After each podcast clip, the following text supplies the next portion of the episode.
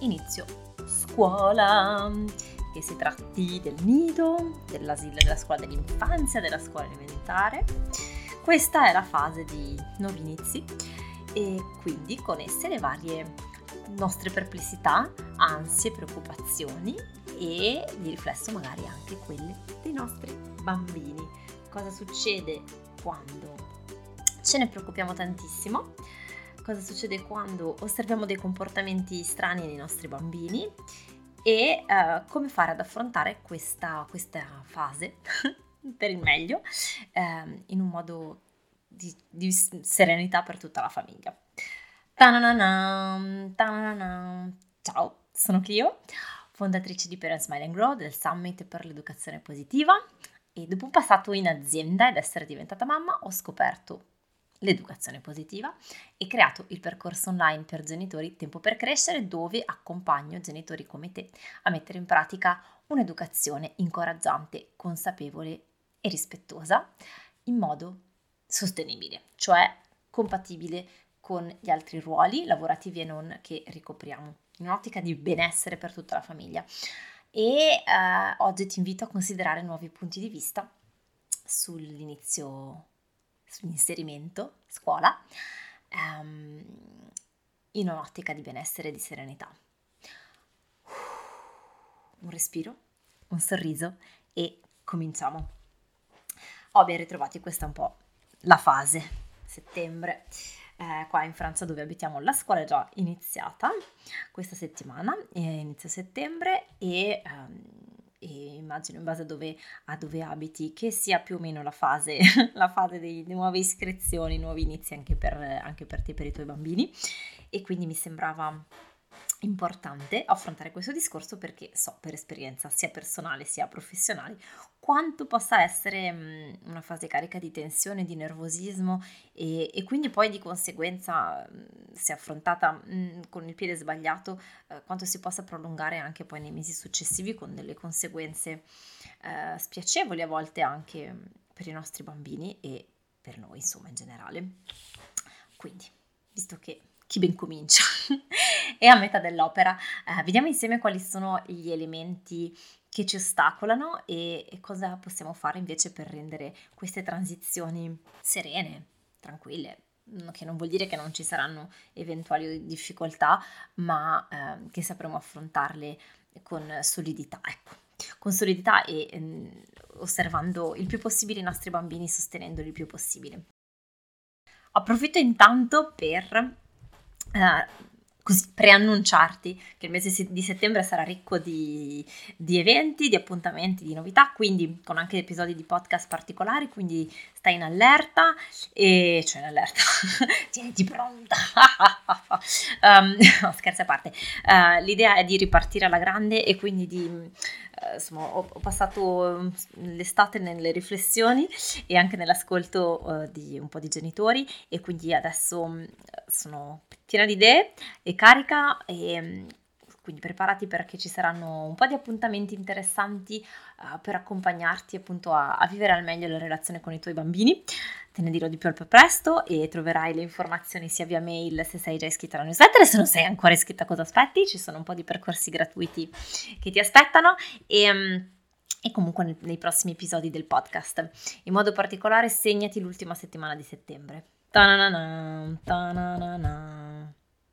Ciu, ciu, ciu, perché è lì che ci ritroveremo.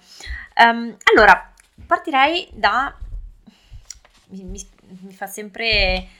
Come dire, mi dispiace sempre chiamare le cose, cioè usare la parola errore, perché non voglio passare l'idea né di un giudizio né di uh, un ideale di genitore perfetto che non esiste, ma prendilo davvero come elemento di un comportamento o un atteggiamento o un punto di vista che ci eh, mette i bastoni tra le ruote anziché invece darci una mano nel nostro obiettivo di accompagnare i nostri bambini al meglio, di vivere serenamente con loro. Quindi ecco, giusto per inquadrare il termine che utilizzo. Ehm, e, e, parlo di questo e prendo spunto perché ho ricevuto diversi messaggi, diversi commenti adesso che ho insomma, un po' ripreso l'attività e che poi ehm, dopo la pausa estiva intendo dire, poi nei, nei, nei confronti delle mamme che, che accompagno eccetera. E uno degli elementi che emergono è un po' questa convinzione mm, nascosta, più o meno non detta, eh, o, o, a volte anche detta, per la quale il, i bambini starebbero meglio a casa con noi e eh, mandarli a scuola, parlo soprattutto naturalmente della, del nido e della materna più che della scuola elementare, ma questo, questo poi si può ritrovare eh, in, in formati diversi, adesso lo vediamo, e che quindi insomma il fatto di doverli mandare a scuola, eh, di dover magari noi tornare a lavoro, eccetera, eh, è un po' una scelta di, come dire, una scelta obbligata, eh, ci sentiamo comunque un pochino di giustificarci ehm, e poi poverini, e, insomma che, che, ci sia qualcosa di, di negativo, diciamo così, nel fatto di mandare i nostri bambini a scuola. Ovviamente poi contestualizziamo e non dico che sia così per tutti, però mi è capitato di osservare un po' questo, quindi intanto eh, ti invito così a osservare se per caso ti ritrovi in questo, anche soltanto in, in minima parte.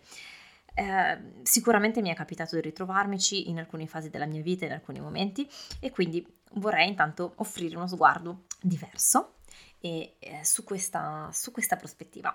Perché sos- sostengo, insomma, comunque, perché mh, mm, parliamo di atteggiamento che ci ostacola. In che cosa ci ostacola? Vedere la scuola dell'infanzia come un qualche cosa che mh, mm, sì, però povero mio bambino starebbe meglio insieme a me, o insieme ai nonni, o insieme a delle figure di famiglia. Ci ostacola perché ci mette in una dinamica in cui magari da un lato proviamo a fare di tutto pur di evitare la scuola dell'infanzia, il nido, oppure ci sentiamo in colpa nel momento in cui magari per x mila motivi questo non sia possibile.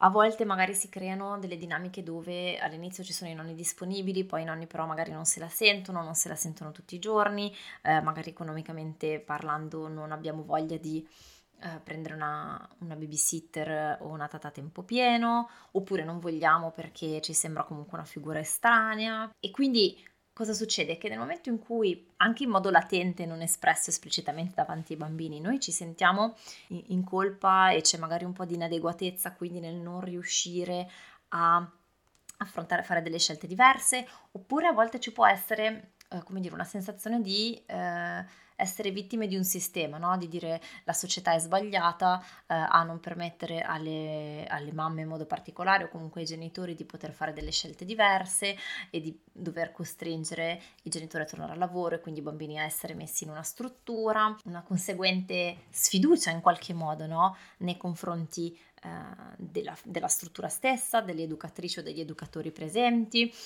il che a, a, sua volta comporta dei bambini che leggono, percepiscono no? questa nostra tensione, questa nostra sfiducia ehm, e che quindi affrontano in maniera diversa l'ingresso, l'ingresso al nido, l'ingresso alla materna o l'ingresso anche alle elementari, tras, tras, trasporta naturalmente tutto questo nei vari gradini, nei vari sistemi. Può essere, possiamo fare lo stesso discorso per le medie, ovviamente eh, cambia eh, la percezione che ne hanno i bambini e il modo che hanno di esprimere no? il loro vissuto. Però il punto è che finché noi non prendiamo in conto questa prospettiva e questa percezione che noi possiamo avere nei confronti della struttura scolastica o della figura a cui affidiamo i nostri bambini per qualunque motivo, non riusciamo a leggere e a prendere in conto questi elementi nascosti e quindi eh, a fare una scelta consapevole.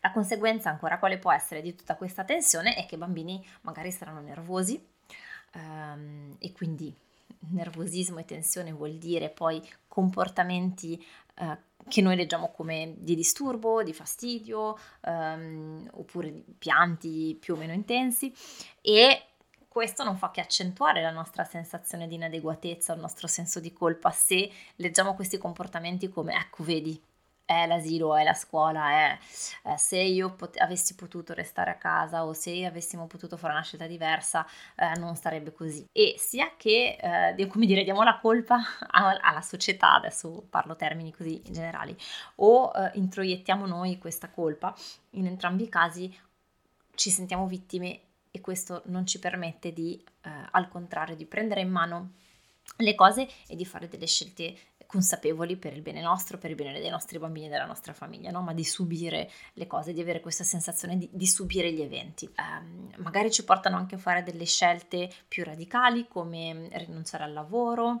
eh, il che a sua volta ha delle conseguenze, no? Soprattutto adesso ogni punto va contestualizzato. Faccio la mia prima analisi generale, poi andiamo a vedere nel dettaglio, ok?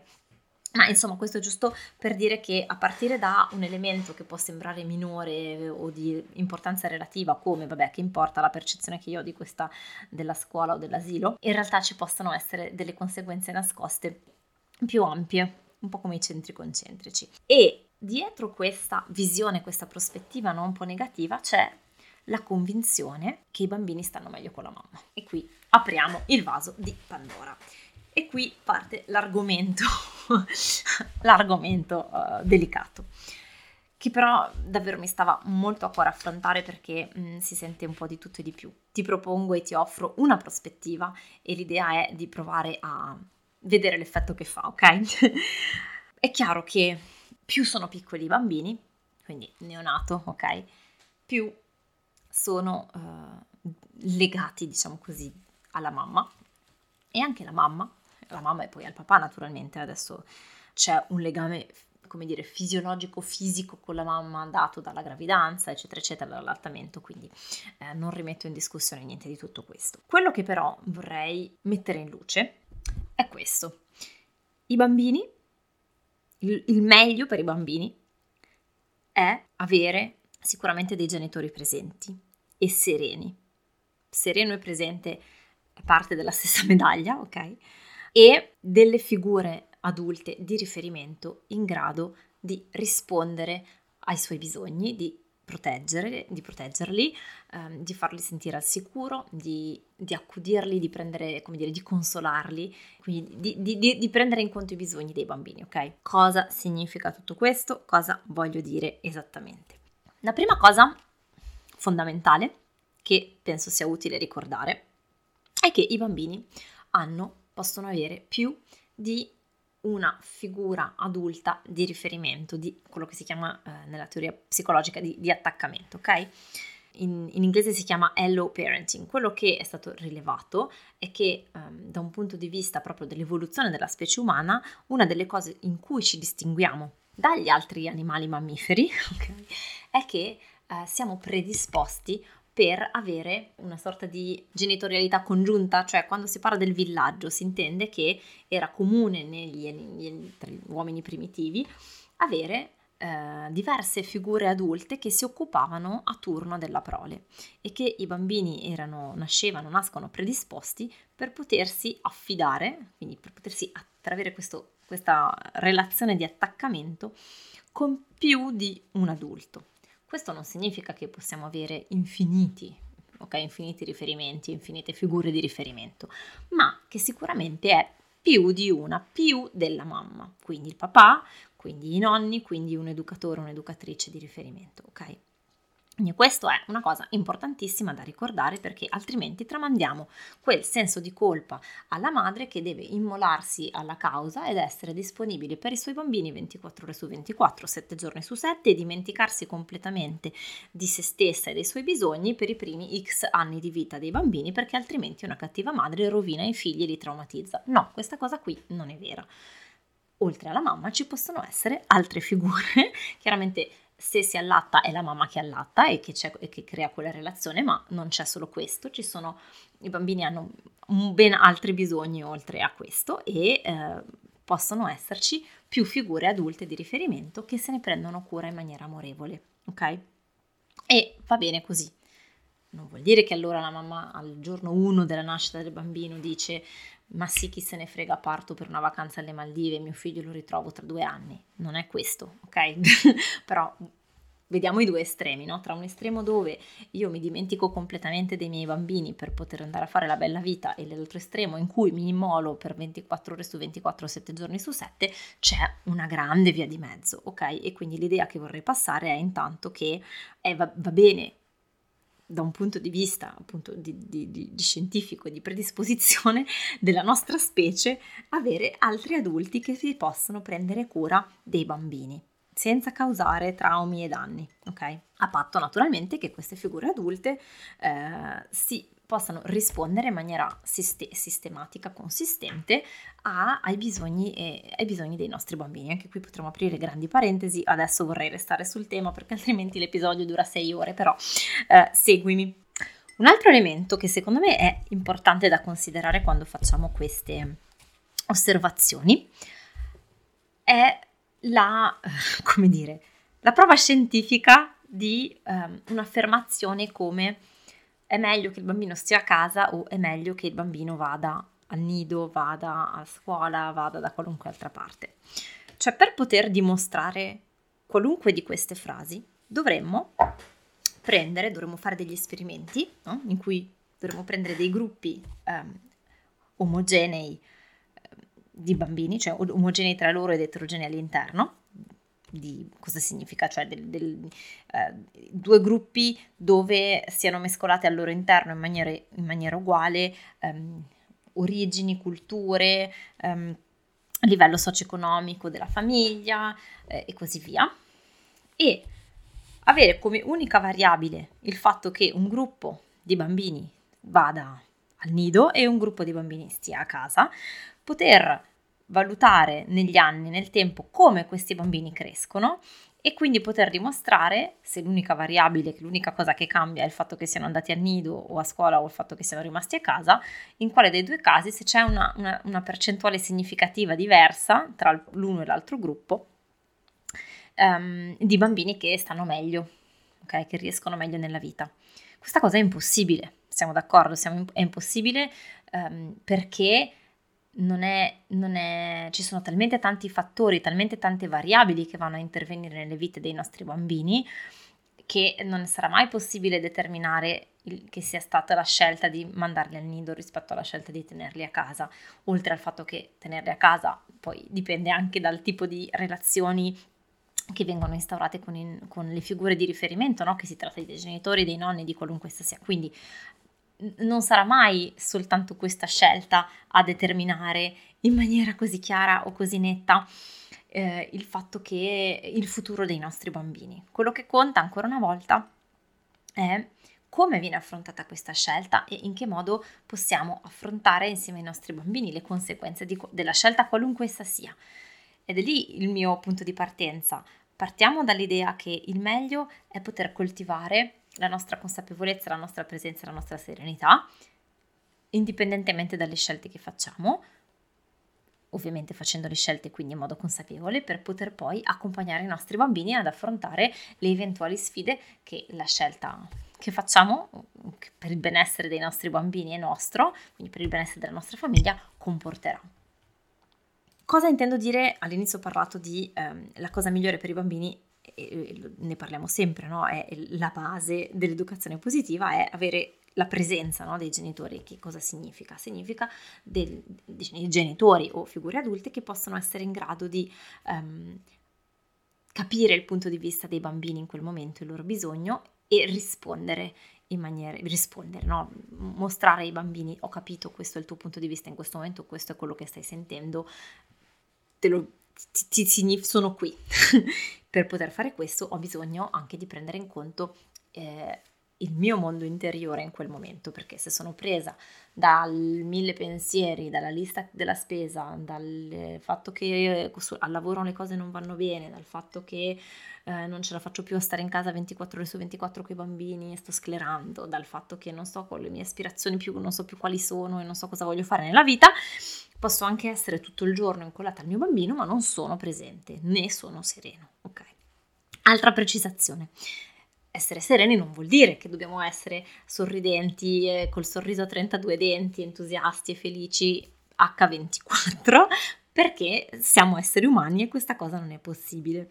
Quello di cui i nostri bambini hanno bisogno è questa come dire, questa presenza per la maggior parte del tempo, per un numero sufficiente di volte e un contatto con la realtà nei nostri confronti, cioè man mano che i bambini crescono um, è anche normale che vengano confrontati con la varietà di emozioni che gli altri esseri umani e quindi anche loro possono provare, ehm, con degli esempi concreti e sostenibili di come si esprimono queste emozioni, di come si affrontano, di eh, che tipo di scelte, di, di, come queste emozioni guidano le mie azioni e così via. Anche qui vasto argomento, ma resto sul, sulla definizione generale. Questo che sto dicendo, questo cappello introduttivo, ha un, grandi ripercussioni no? nel, eh, nel, nostro approcciare la scelta, perché se noi ci approcciamo alla scelta dell'inserimento al nido o meno, alla scuola dell'infanzia o meno, qualunque sia la, l'ordine di grado, con l'idea che stiamo facendo un torto ai nostri bambini in qualche modo, è tutta un'altra musica, no?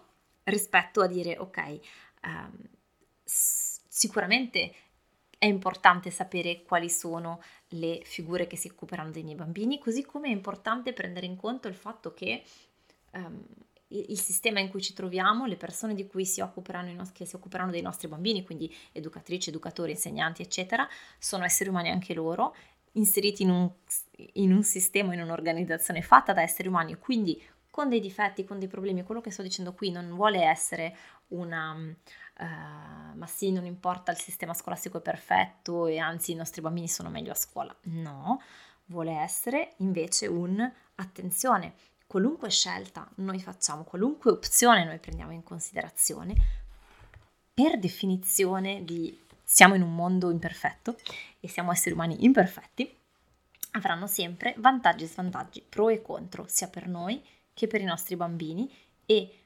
tutti quegli ostacoli, quelle cose che noi viviamo come ostacolo, possono diventare delle grandi opportunità di apprendimento per i nostri bambini.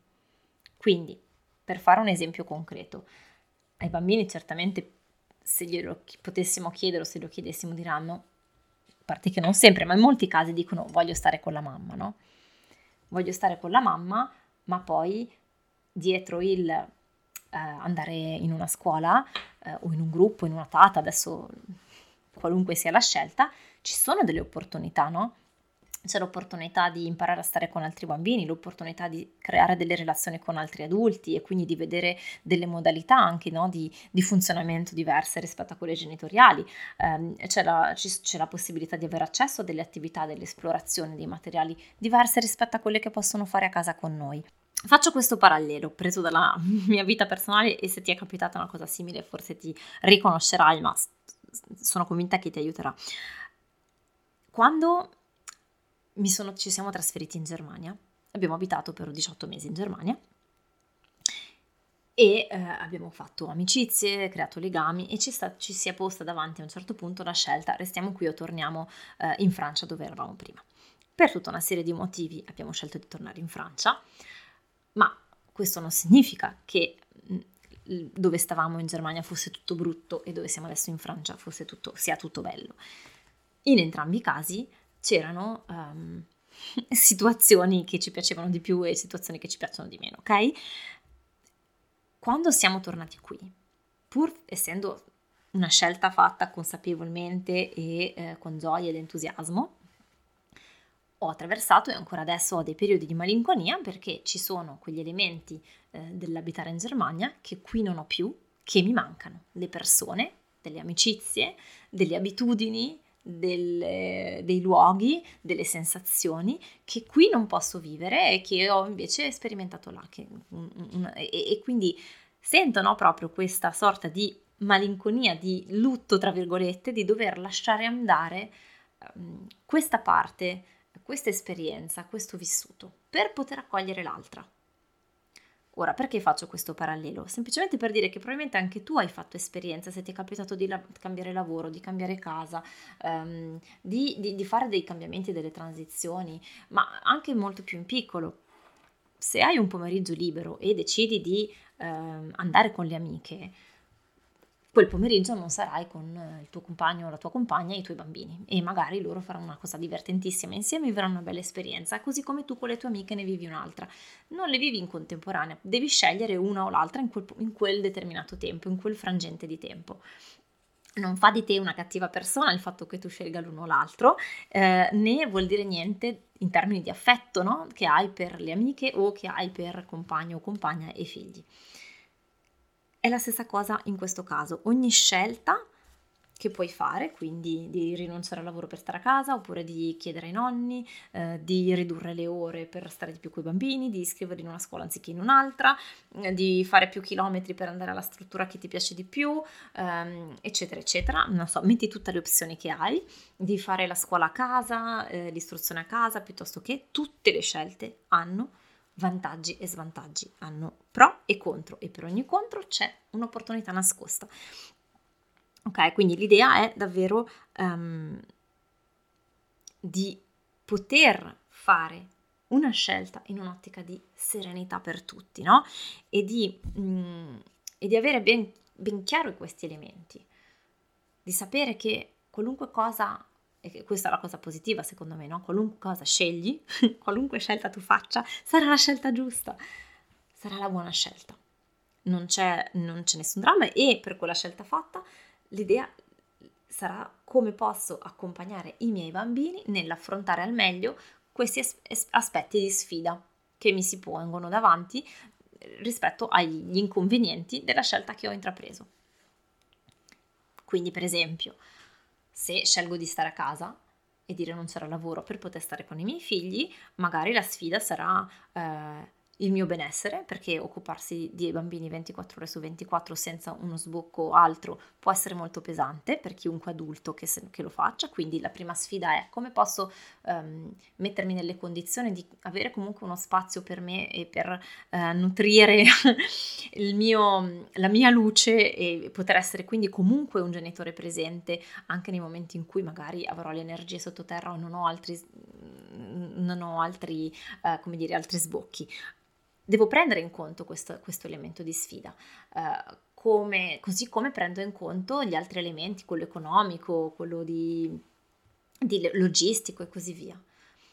Oppure stando a casa con me non fa esperienza di altre cose, quindi come posso compensare, eventualmente rispondere a quel bisogno dei miei bambini in un altro modo. Viceversa, voglio, sento che stare a casa 24 ore su 24 mi pesa, non è il mio sogno, al di là dell'aspetto economico o meno, va bene, va bene lo stesso, non fa di me un cattivo genitore, non fa di me una cattiva mamma, è benissimo riconoscere questo aspetto e adesso posso valutare le opzioni che ho a disposizione in quale struttura, in, in che modo posso eh, sviluppare fiducia nei confronti della struttura a cui voglio affidare i miei bambini o delle persone a cui voglio affidare i miei bambini, eh, come posso manifestare i miei bisogni e i bisogni della mia famiglia nel, al datore di lavoro, eh, eventualmente cambiando lavoro, insomma ci sono tutta una serie di, di dinamiche che possono, che, che intervengono in questo senso, ma il punto che mi premeva sottolineare è davvero quello di